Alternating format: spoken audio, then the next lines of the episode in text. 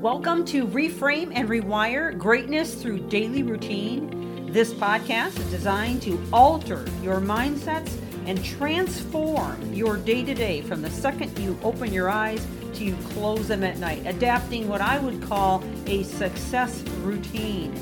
This series is liable to change your life. And it's never the big things that you do, but the littlest things you do every day that make the biggest difference. And now, on to the podcast. Thank you for joining. Well, welcome back to the podcast as we continue on shifting brain chemistry uh, for the last in this series. We've been talking about panic attacks the last couple of days by request, and I think we're going to probably end this out either today or tomorrow and move on to another topic. And I know I'd said that earlier on, but I did have this request and I wanted to cover this since it fit in this series. So, we want to continue our discussion we began yesterday when we were talking about breathing techniques. If you missed that, please go back and listen. I think you'll be fascinated. It's a breathing technique that isn't often discussed, a very unique one. Today I want to talk about herbs, and um, because it is responsible for me to do so, in these podcasts, I need to say to you, and I have before, I'm not your doctor. I don't pretend to be. And so you should check with your doctor before administering anything that I share with you. But these are merely suggestions that you can investigate on your own. So, um, adaptogenic herbs are herbal remedies that make you more resilient to stress, mental, physical, and environmental. They are so named because they help you adapt. That's the key word here adapt. Uh, to be considered a true adaptogen, an herb must meet the following requirements it must be safe, it must work by reducing your body's stress response, it must support overall health by helping the body achieve a state of balance known as homeostasis, which we've talked about homeostasis before. That is always the goal in everything that you are trying to accomplish. Homeostasis is a state of health, peace, uh, a, a, wholeness, a sense of well being, uh, a, a strong state of mind. A good sleep cycle, a good nutrition cycle. Homeostasis can only be achieved by the whole healthy body response. And remember, your body's a machine, okay? It, it produces consistently neurochemicals and responses depending on how you've trained it, how you've wired it, and how you've created it in terms of the habits that you form throughout a lifetime, not only just physical habits, but emotional habits, okay? Um, also, a, a true adaptogen must also meet the requirement of neither being stimulating nor sedating. So, this is not a drug of any kind. A simple analogy is that adaptogens work like a thermostat. They fine tune your body to stay in perfect Goldilocks zone, if you will, where you feel calmly energized. Adaptogen is not a medically recognized term, and before the term adaptogen was coined, these substances were usually referred to as tonics. okay, so um, if that steers you away from this, that's fine. Um, but uh, if you're interested, continue to listen on.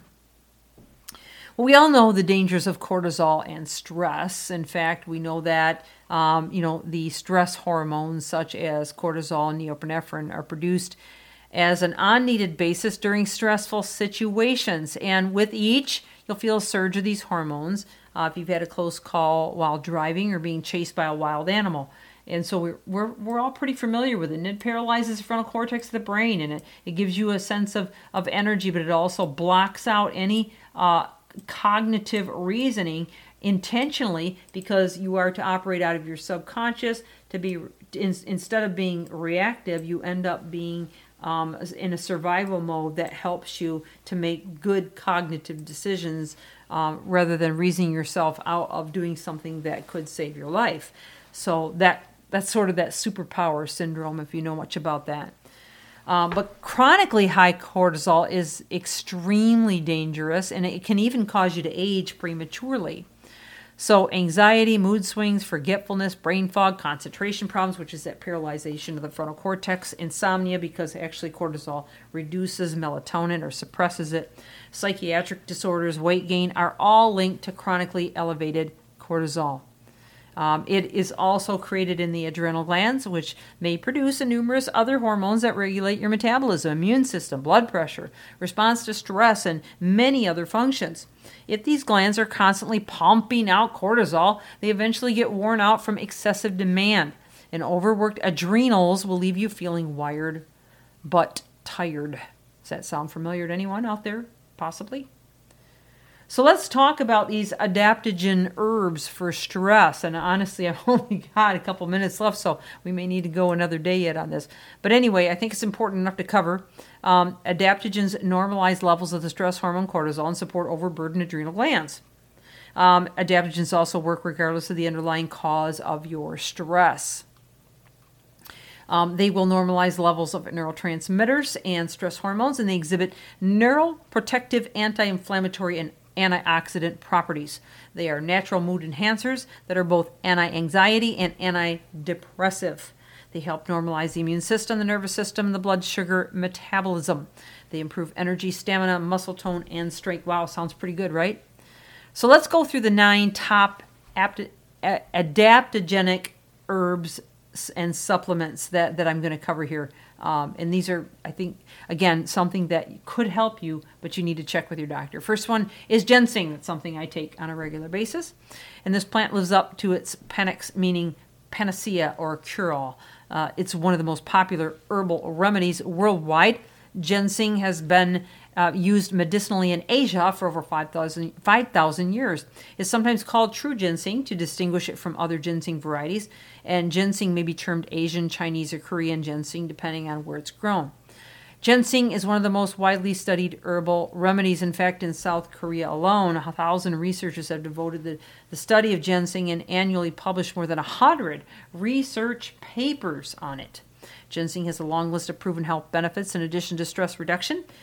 But the best uses for ginseng are improving mood, cognitive performance, sleep energy, sexual function, and immunity. Well, I think those are all things we all want, right?